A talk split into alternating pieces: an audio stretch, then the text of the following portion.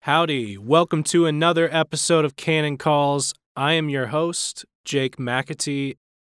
This week, you will have the pleasure of hearing Cannon's editorial director, Brian Cole, talk with me about my brand new guide in the Canon Classic series on Mary Shelley's Frankenstein. For those of you who do not know, Canon Press has a line of classic literature called the Canon Classic series.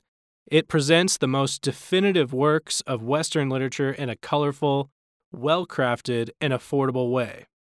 Unlike many other thrift editions, our classics are printed on a thicker text stock and feature individualized and feature individualized designs that prioritize readability by means of better margins, characters per line, font, trim size, etc. Each book's materials and layout combine to make the classics a simple and striking addition to classrooms and homes, ideal for introducing the best of literary culture and human experience to the next generation. If you've ever tried to pick up a classic and it just felt like walking uphill, you've got to get one of Canon Press's Canon Classics with a guide to help you get through that classic. If I don't say so myself, I highly recommend my guide on Mary Shelley's Frankenstein. So without further ado, here's me and Brian talking about Shelley's monster, guilt.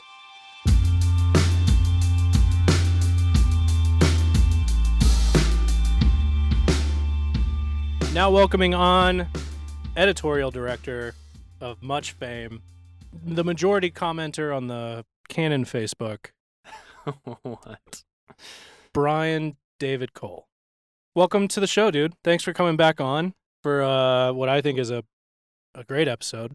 Yeah, we're discussing your worldview guide, right? well, we're talking about the classics, canon classics today. of which you are the newest, most esteemed author. So we have a, a whole line we call the canon classics.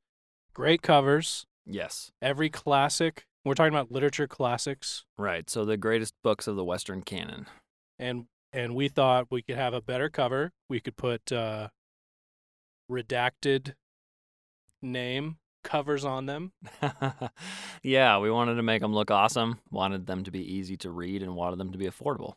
So, Right. and then of course we decided while we're at it, why don't we add good commentary from Christian uh, authors and writers and anybody who appreciates literature. And so that's what you got when you buy Canon Classics Worldview Edition. So you buy a Canon Classic Worldview Edition, and on the inside, it'll come with a little guide, and then there's the rest of the classic. Right. Yeah. So the introduction uh, starts kind of with s- some basic overview stuff to get you help you get your bearings on this n- uh, new classic because they are a little intimidating. Um, you don't just pick up Anna Karenina and think I'm I'm just gonna nail this first try without effort. But with the worldview guide, they tell you the characters, they tell you some basic stuff about what's gonna happen, and then the meat of the guide is when you get into a Christian sort of appreciation of the novel and its themes and why it's great, basically. Right. Um. So on the point about it being difficult, Yeah. why did we think this was worth starting like a a whole brand line? Well, the idea of education is you want to feed your kids the best stuff for their minds. And so the best of Western literature is not always something you can pick up and instantly appreciate. You know, a graphic novel or a comic book might be easy to pick up, but it's not going to have lasting value. So we wanted to, to to make it easier for people to understand why these classics are renowned over the past millennia. Some some of these more than two millennia of human history, understanding what's great about it and what people should how people can understand it. Well, critique critique, appreciate, conquer. I think that's our our sub our tagline for the whole series. So that's kind of our goal. What I enjoy about them is they are deemed classics before we ever got there. Oh yeah. These are Yeah. obviously put in the realm of these had a particular level of impact Right. and therefore you should get to know that. Yeah. So for good or ill, the Scarlet Letter is extremely famous and has colored people's views of Puritans, mostly for ill, for the past for the Not- past As far as optics, I can't see. Can't see a win for the Puritans out of the Scarlet Letter, but yeah. So with that guide, yeah, uh, it's something that affects how we think about Puritans and think about our religious fathers in our country. And at the same time, you know, it's a classic, but at the same time, not everyone has read it. Or if you read it, you might think, wow, that was kind of a, a dark sort of read without a lot of redemption. Right. And and there's value in the sense of even if you don't like it at the end of the book, there's value of having read it, considered its Mm-hmm. Yeah. place, considered like what do I think about that and how Yeah. do I It's it's like learning another language. So w- as soon as you have the character of Hester Prynne added into your intellectual, emotional vocabulary, you all of a sudden kind of see. So so Hester Prynne is one of those super sad characters in literature that um, uh, l- many people want to see themselves as a Hester Prynne who's been shunned by society for a mistake they made and can never get it back, but society turns out to be worse than themselves. And as soon as you see a Hester Prynne in real life, all of a sudden you know them better almost than they know themselves. And that's a really negative way of looking at it, but you can do it with positive characters as well. I feel like too y- once you get to know Nathaniel Hawthorne, you're like, oh, Yeah. I know, it, you know, That's probably a better way of saying it because as soon as someone, everyone, every conversation you have with them is is they're trying to tell about a Hester Prynne moment in their own life or in other people's lives. You start to it starts to become something that well, I actually saw this better written in you know 200 pages by Nathaniel Hawthorne, and then there's obviously the positive ones as well. So. Um, you know, one thing we talked around the office with Treasure Island, uh, Jim Hawkins, the boy character there, the main character in the story, is somebody that you want your kid to emulate, pretty much step for step, all the way through to shooting a pirate. And uh, so that's cool. Th- It just it just feeds you and gives you the prototypes, the stereotypes for being able to um, think about adventure, think about goodness, badness. Yeah. you know. growing that imaginative capacity beyond what you experience in your Right. day-to-day life. Yeah, absolutely. So the chances of my sons getting to fight a pirate are slim. Although I wouldn't put it past a few of them. I was gonna say dark days, Brian. Dark days. yeah. yeah. Uh, they were just asking me last week if pirates still exist, and I were said, well, you know what? They do, actually. Um, those guys who motorboat out to the tankers, they're pirates. So, you know, he might get a chance. My Right. sons might get a chance. But, but at least if they do meet one, there will be metaphorical pirates that they will be able to fight. Um, okay, so one reason I also wanted you in because as you mentioned, you just you as the editorial director just edited my guide yes. on uh, Mary Shelley's Frankenstein. Yeah. But before we get too crazy, Oh, I was about to get real it should be excited. noted that Brian is also an author featured in the Canon Classics Yeah. uh, via Bill's Macbeth. Yes. William Shakespeare, the Scottish play, the darkest of his tragedies. Um, so yeah, we we uh, especially when I started editing the series of the World Who Guides, I thought, you know what, I really need to work through one of these on my own and kind of figure out how much of uh, w- you know what I want out of each section, and the best way for me to do that was to actually write a guide to. Well, I picked a short one to get it done as quickly as possible, but Yeah. yeah, well, Jacob, you should you should tell us a bit about uh, Frankenstein. How how did you find the process of assimilating a classic and reducing it to six thousand words? Um. Yep. So through various uh, events, Frankenstein happened to become in my lap, Yeah, we wanted Um, Jake to write it.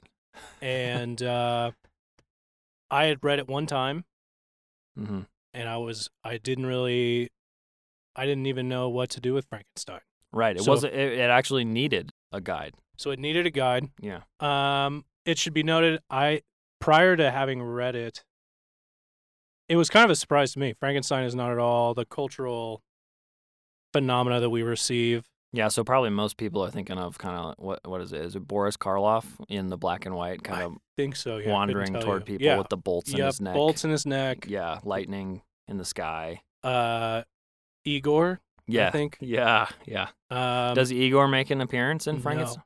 no Igor? No Igor. How about Boris Karloff? Yeah, and the monster. He's very classical, very learned. He's very. He's, he reads like sad, sad guy classical books. Okay. So he's not he's not this sort of demonic, you know, do is it wrong for people to connect like Count Dracula with Frankenstein? Not necessarily. Okay.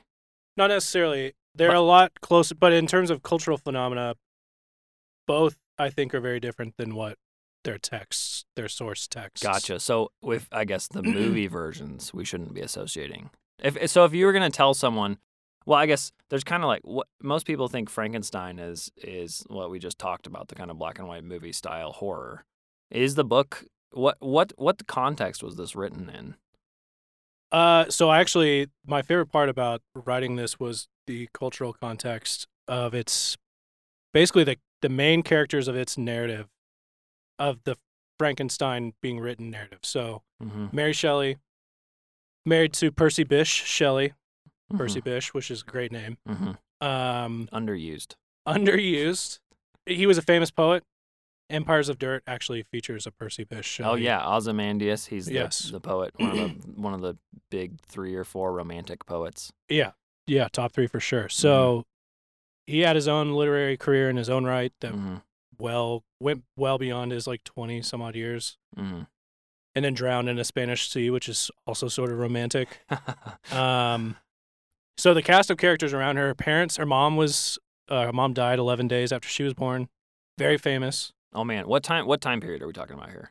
Oh, Mary uh, Frankenstein was published in 18, Eighteen eighteen, I think. 1818. Okay, so right after. Maybe a little sooner. Oh yeah, you were telling me uh, after the revol- revolutions, kind of. Okay, so She was sixteen. okay, so she was born May right I actually about. back it up a little bit because I think she was born in 17, 1790 something. Okay, gotcha. So, um, So she's born right after the American Revolution, right after the Yes. French Revolution. Yep. Yep. which Okay. her parents contributed a lot to. And I Contr- think Oh. contributed. so. How so? Mary Wollstonecraft is Mary Shelley's mother. Mm-hmm. Mary Wollstonecraft is seen as maybe the first feminist Oh, out Oh. in the game. a dubious Um, distinction. A dubious distinction. She uh, she was just right in the middle of the French Revolution. She steered clear of any beheadings. okay, but she as was best she for could. she was for it though, She was very for it. very for it, but n- not the beheadings part, or Correct. didn't didn't want. Okay, so anybody in and around uh, like conser- like conservative classical texts will remember Edmund Burke's Reflections on the Revolution. She went toe to toe with Edmund Burke at the time. She published, uh, I forget the book, Mhm.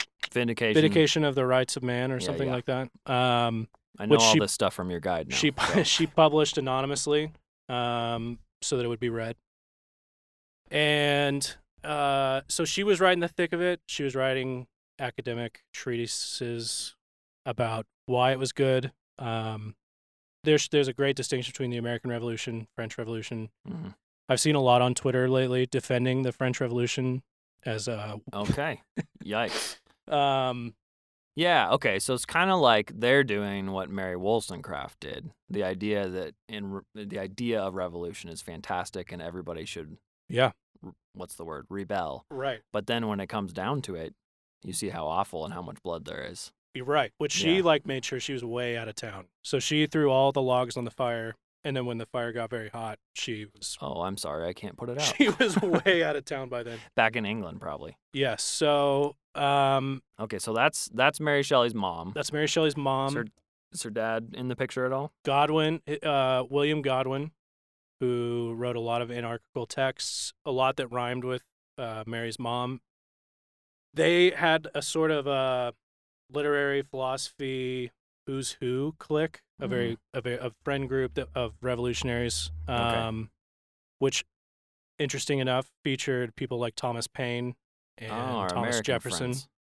right? wh- Who were who would not have been down with the killings and everything else, but if they had leanings, they might have been a little bit on board with the French Revolution. Mhm. So it featured them. Also later on, funny enough, Aaron Burr, who was part of like Weird. the famous shootout. Okay, I only know of him from the Hamilton musical, but Yeah, he fell on hard times and lived with Godwin for a bit. oh weird. Um, so it's a very interesting time of like the who's who Cross Atlantic revolutionary. and everybody's kind of like hangs out and Okay. everybody knows each other. Okay, Um, gotcha. So that's that's the parents, Those are the parents. and then and then you, one thing I was shocked at is how much death there was associated, like personal family death associated with her? Can you kind of run through the litany of Death. death connected with, Um, you know, previous to the writing of Frankenstein? I mean, it has to, and and and I guess following it too. I guess so it kind of gets into my thesis, which may or may not be fair depending on how you want to. Mhm. Um, It's a kind of yeah. I liked that you your worldview guide took a an ambitious uh, read on the classic and wanted to say, hey, let's let's play kind of. Well, I'm getting ahead of myself. Keep Yeah. going. Yep. So, one thing that's interesting about Mary Shelley's life it's not interesting, maybe. It's just plain sad. She had a very sad, Mm-hmm. very sad life. Um, so, her mom died 11 days after her- she was born, Mm-hmm. and her father remarried. She had one sister from her mom's previous relationship, Mm-hmm. and then she added a sister in the remarriage. And Okay. that uh, the youngest one, Claire, will play a major role later in her life. Mm-hmm. Um, that's the one from the remarriage. mm-hmm. Um, Fanny, her oldest sister from a diff- from her mother's different marriage. An affair with a soldier, I think you said. Yeah, an affair with a soldier. yeah, so Mary Wollstonecraft, she had her own wiles. Um, She lived according to her principles of Very zero- much so, Zero but principles. what's fascinating about Mary Wollstonecraft, as much as she wanted moral revolution, was not about marriage. She was very bitter at this soldier that she had a kid with who wouldn't marry her oof? and who led her on and, and everything else. And she tried to kill herself several times. Oh no. Um, so maybe as a point of thematic point, one thing that's very interesting about all of these characters is that they are warring against certain moral norms such as Mhm. marriage or Yeah. other things like that. They are warring against it and the world like won't allow them to. Nature has nature, nature- will not yeah. permit them. What's, what's that quote?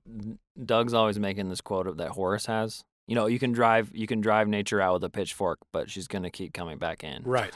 right. That's it. I mean the na- the world has a very has a particular texture hmm and to run your hand up against it the wrong way will yeah. it just won't do that Yeah. It's like Well- petting sharks. You can pet the shark one way, you go the other way, sandpaper. correct so Okay, uh, well, wait, hold on. Before we go into trash, like I guess it could sound like we're just trashing her life, but I Uh, think it's important. Like I it think is it's a- important it's, it's a- important to it's a- trash it up it's, yeah, it's So, like, important to report her how life. did yeah so how did they view humans i think maybe that's a good place like percy percy Yeah. bysshe shelley what did he think about people in like humanity like what did he want for humanity uh yeah so in general the romantic era was one in which enlightenment happened Mhm. where big time like we're throwing off the cosmos yeah of anything really s- Tradition, yeah tradition Uh, and- and morality a lot of spiritual stuff goes with Yeah. that too. So they're very hard nosed, um, sort of modern uh, materialists. yeah Um, one reaction to that was the Romantic era, which was like, well, hey, now hmm there's a lot of things about the world that we can't account for right that's not under a microscope. right So- transcendental sort of Yes. spirituality we don't And- know what it is it's clearly not christianity but it's And emotionalism, Mm-hmm. yeah a sort of like yeah my feelings dictate everything. The sublime, like passion about the sublime, hmm weird, weird takes on nature. hmm um, and how it makes me feel, like nature its as a effect. goddess yeah Yeah, and her eff- her yeah and her effect on me and Mm-hmm. her, her effect. So, um, they're per- Percy and Mary are both a part of the response, a weird response to the materialism of enlightenment, of the Enlightenment. Gotcha. which we have a lot. We could say a lot about that, right, you know, but we're not hard hard nosed materialists. right. But uh, so this is more of like a secular pushback against a secular Problem. problem. Yeah. So, um, So they are they're they're coming into it saying humanity can be great and extremely noble and beautiful and as when we unlock our spiritual potential and look at the transcendental world, we that's how humanity becomes yes, so fantastic. they loved Rousseau. Okay. Yeah. They yeah, were the big idea time of the, Rousseau, the noble savage and noble savage, primitivism. um, and basically, Rousseau's opening line um, to which work I forgot is that man is free but everywhere in chains. So essentially, man in the state of nature, man just as he is, is the best. Got it. And Best case scenario. civilization is just chains. The minute you walk into civilization, that's the original sin hmm because it's there that all of a sudden you begin to envy your neighbor or you hmm you know you start to get in these clashes with other people or um, society Mm-hmm. You makes want stuff. s- yeah and there's class distinctions and all of a sudden Yeah. the way the world works it's not all even and therefore society is part of that um, part of that evil so essentially for for them especially for percy he's thinking um, the way out of like class warfare and the way out of humans being tied down to traditions such as marriage is ultimate freedom will get you past that so essentially you following your feeling you following Your desire. your desire in the moment is ultimate freedom and anything against that is like Slavery. chafing against who you are who you really are Yeah. Okay, so that's Percy's idea, and you connected that. We we we probably don't need to get into this too much, but the idea he had a specific poem, right, about this kind of yes so he wrote a poem one of the poems that he did write was called Prometheus Unbound, right? prometheus unbound yeah, one of the uh, great Greek tragedies is Prometheus goes to Mount Olympus, steals fire from mankind against Zeus's instruction, and basically benefits people's lives hugely. With But z- fire. With fire, Yeah. because it allows civilization. And before that, mankind was huddling in caves. And Zeus is extremely angry, chains Prometheus to a rock, and uh, eagle assigns an eagle to eat out his liver every day, which then regrows. Period. That's Pretty funny. that's yeah, that's yeah, the yeah. that's the right, end. that's the tragedy yeah. yeah and so he writes prometheus unbound Promethe- okay, so Percy Bysshe Shelley writes a poem called Prometheus Unbound. yeah where hercules helps him Okay. get Break the Her- chains. hercules breaks him out Okay. and they both get they all get to enjoy the fire that he stole The freedom from the gods, no more Zeus putting everybody down, right no more Essentially, laws. Yeah. Ma- The wise rationalist human being kind of deciding what every, you know, Prometheus being a titan kind of gets to decide his own fate. Right. Okay. Um, and so there's tons of vaulted prose about what all we can do now that we know the secrets of nature. And there's no more hierarchy and no more rules. Yes. So We're just free to ultimate freedom. follow our passion. Um, yep. Yeah. So he wrote that, and so that that kind of sums it up. Great. What's funny is he wrote it to his wife. He dedicated it to his then wife, Harriet. Oops, not Mary Shelley. Harriet Shelley. Harriet Shelley. Um, and then he left her he did leave her for Mary Shelley. for Mary Shelley. He was a William Godwin fanboy. hmm big time loved the writings of William Godwin and and basically asked if he could be his uh, like if he could just shadow his whole life. And what's funny is William Godwin would get that stuff all the time, um, but Percy kind of led on that like he has a lot of money. Oh, oh, so different from the other Yeah, revolutionary. very different from the other fanboys, and so they basically came into a bond where Percy would pay the bills if he could come and So did that work sort of out? learn- did that work learn- out learn ideally? under him. It depends on who you ask. If you asked William Godwin, it did not work out because by the end of it, well, not not even the end of it. The end of it was Percy drowning, but it didn't take very long before um, Percy ran off with his 16 year old daughter Oh. and Claire, who was just a bit younger. So Oh, both daughters, two daughters, but that's not bad because there are no rules. right? So it's it is very funny. It's So he Being put- disliked it. being put in the yeah between the rock and the hard place of like a father having fatherly feelings about His 16-year-old daughter running off with a married man. with a married man and then also which two rocks i feel like of yep you can read whatever you you could read william godwin's take on marriage yeah, you could have strolled down to the closest the bookshop. local bookstore and learn that like he doesn't care about any of that stuff until it's you know his own his fa- own daughter. his own daughter so um, Daughters. and then additionally if he made too much of a stink godwin or sorry bish wouldn't pay for his bills Yeah. so tough you You're hate to right see there. it. You hate to Yeah, see it. Pinched a little Um, tight. And so Ah, that's naturally, super sad though. Sick. Yeah. very sad. Very and sad. and wasn't there like more death at this point?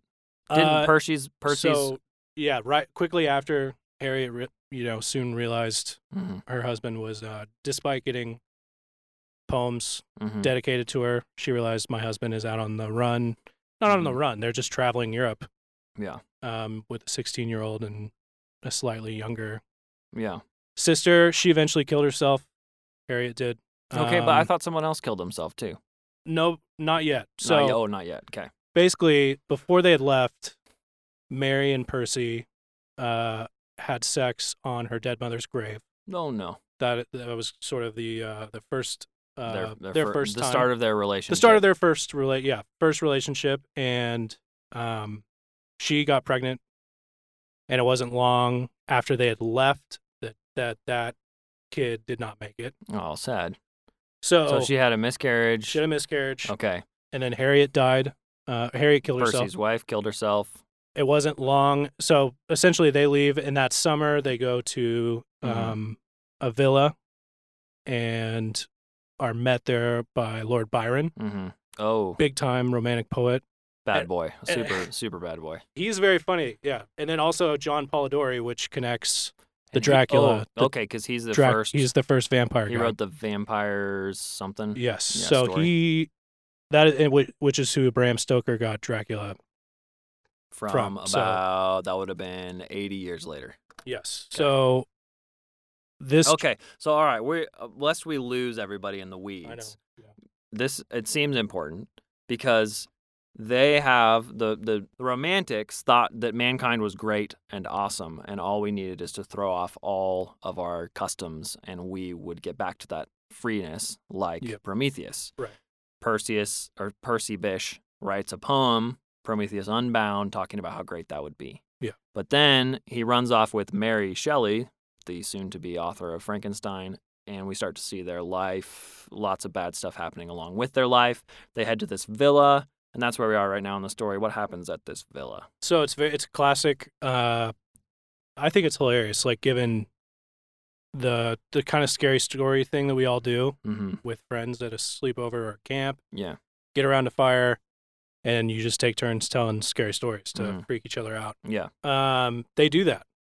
Okay, they tell ghost stories. They tell ghost stories. Um, this is where Frankenstein was born. Um, And this was Mary Shelley's contribution. Mary Shelley's contribution to that was uh, Frankenstein. So it obviously Wow. took her longer than they left the villa, and she was she had begun working on it. So Man, so 16 year old, I wish I could get that much out of a ghost story. you Yeah. know? yeah, An I mean, enduring highly classic. educated though, and Yeah. Percy was educating her too. It Mhm. wasn't all just uh, fun and games. Yeah. So what's funny is uh, one thing about Lord Byron, real quick, is that uh, there's this great I forget which diary it's in, but they talk about. Um, it, it should be noted up front that this was a very uh, incestuous crew. So Mhm. one of the reasons Lord Byron was even there was on the promise of incest, like of an incestuous time. Mm. Uh, so it's a it's a highly sexualized Yeah. villa trip. Mm. This was less than it was less than like a silly campfire Right. situation. Um, but what's so funny is somebody who was so sexually warring against the times. hmm Apparently, Lord Byron had gotten wind that uh, the waltz was being done in public and Mm. was just furious. Shocked about a waltz, huh? Furious that like men and women would be touching in a public, like a public manner. Okay. So hilariously Well, I mean that you know. inconsistent. and- Okay. And, uh, I mean the waltz. it's, I know we would all think it's just like, I mean, we would all think you'd have to do it in like a wig. Yeah. to do the waltz correctly. But at the time, Lord Byron was like, "This is essentially The end of civilization. this. We're just gonna like." Lord Byron would draw a straight line from the waltz in public to twerking.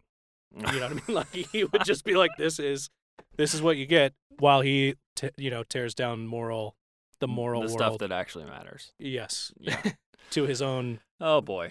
uh, Okay. Well, vessel. this this whole mm, convoluted situation. So I'll tell you, yeah, there is Connects, a reason. yeah. There is a reason. I think tr- at this point, like Tolkien would be very upset with Mhm. this much, you know, life of the author going Right. into my reading of the book. So I'll just say up front, I read the book, and I just wasn't sure what I was supposed to do with a lot of it. Mhm, Like I remember we had a conversation, I think in Ohio at a GHC, mhm. of just like I don't even know, I don't know what Mary wants me to think. Yeah. The usual hot takes are this is mm-hmm. sort of the ra- radicalization of the lonely or of the other Yeah. of minorities. Okay. So instead, we ought to have treated the monster With respect. hospitality. So every time we treat somebody as non-human, they are Where- radicalized unto Mm, okay. like bad things. sounds like a really intersectional take on it's really Frankenstein, it's which is very anachronistic. yes, Like 200 years Too- too, early. a little a little too early. the most recent annotated version has Guillermo del Toro, Oh, he is the director of Labyrinth and Hellboy. Hellboy, monster films, tons of monster films, right? Uh, yeah, th- the most recent one was The Shape of Water, which Shit, is yeah. you know Icky. icky Yep. and has to do with monsters Right. and the other and Yeah.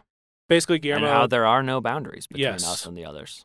Yep. Guillermo writes yeah. yes he writes that uh this was his reading Frankenstein was his um Road to Damascus moment. yes and just realizing how monsters are not as monstrous as we think usually society is more monstrous than the monster anyway Okay, we're talking about a dead body assembled on tables. yeah Yeah, so That murders people. right so We're clear. I quote Guillermo in my guide and say this is sort of the standard view so at this time, they clearly were feeling fatherless on a number of levels. right the the subtitle is called Oh, here we go. Drum roll. What's wh- how did you how did you unlock this treasure box? the subtitle is called the modern Pro- Prome- the modern Prometheus, So Frankenstein, the modern Prometheus. the modern Prometheus. And as you mentioned before, her husband Percy had a poem written called Prometheus Unbound. Prometheus Okay, Unbound. all So right. So she's a romantic. Does she have the same take as her husband?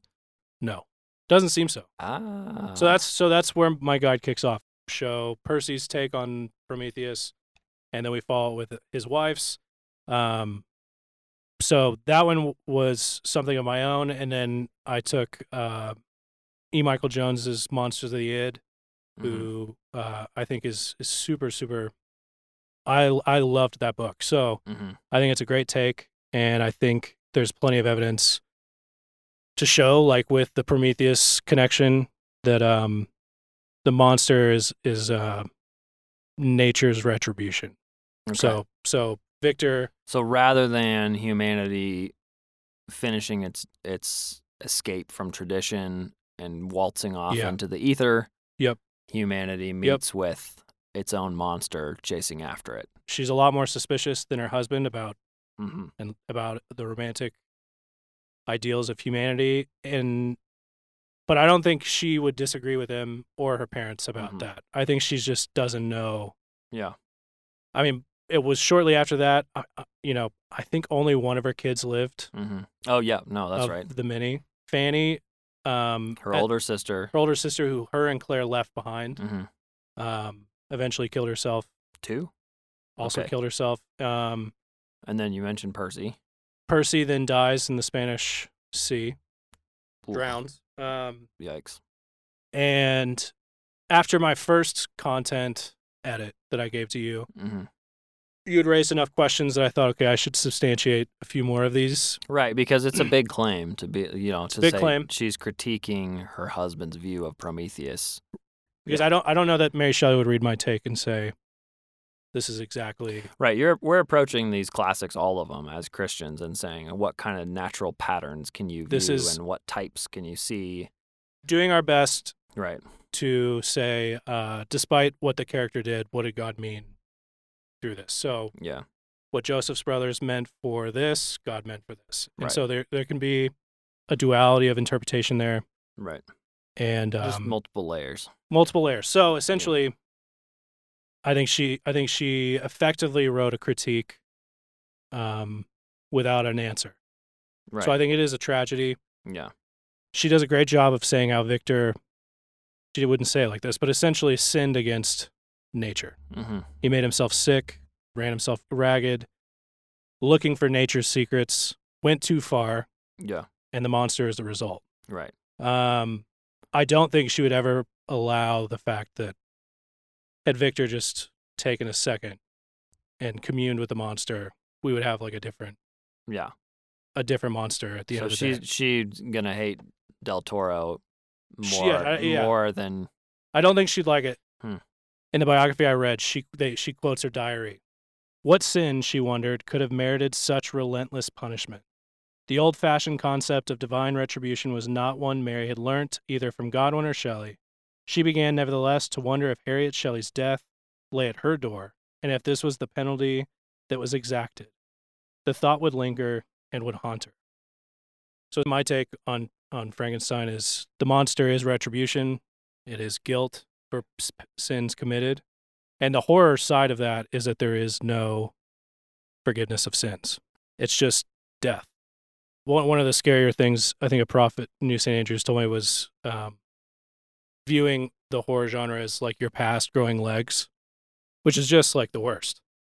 Because Victor tries to leave. the Victor, monster yeah, re- Victor does, the yeah, Oh. monster behind a lot, and it, a lot. yeah, many times. And there's uh, E. Michael Jones notes about there's something extra spooky about guilt that haunts you. When the monster says something to the effect of, uh, even on your wedding night, I'll be there. Like there's just something about sin that never goes away. hmm Yeah. Even on like intimate nights that have nothing Yeah. to do with anything in the past. Right. What should be the happiest? He's it's there with you. Right. Um Which I think makes sense. I'm sh- this is another E. Michael Jones, but the connection of a lot of uh, modern horror with really not not just violence, but also with lots of immorality. You know, those two aspects seem Right. interwoven, even from 200 years there's ago. always going to be a sex scene at the beginning right in those and then she girl usually dies yeah, in the shower. horror scenes. Yeah, She, you know, retribution happens. right. Um But I didn't feel like when I read Frankenstein, I didn't feel like Frankenstein was campy in that way. no no no no. Yeah. So, no. but it's, a this bit- is it's, like it's this is definitely from almost- the s- 1800s. Right. This is more of a purer version of ho- I I feel like of horror. Yeah, it's Almost. definitely definitely older.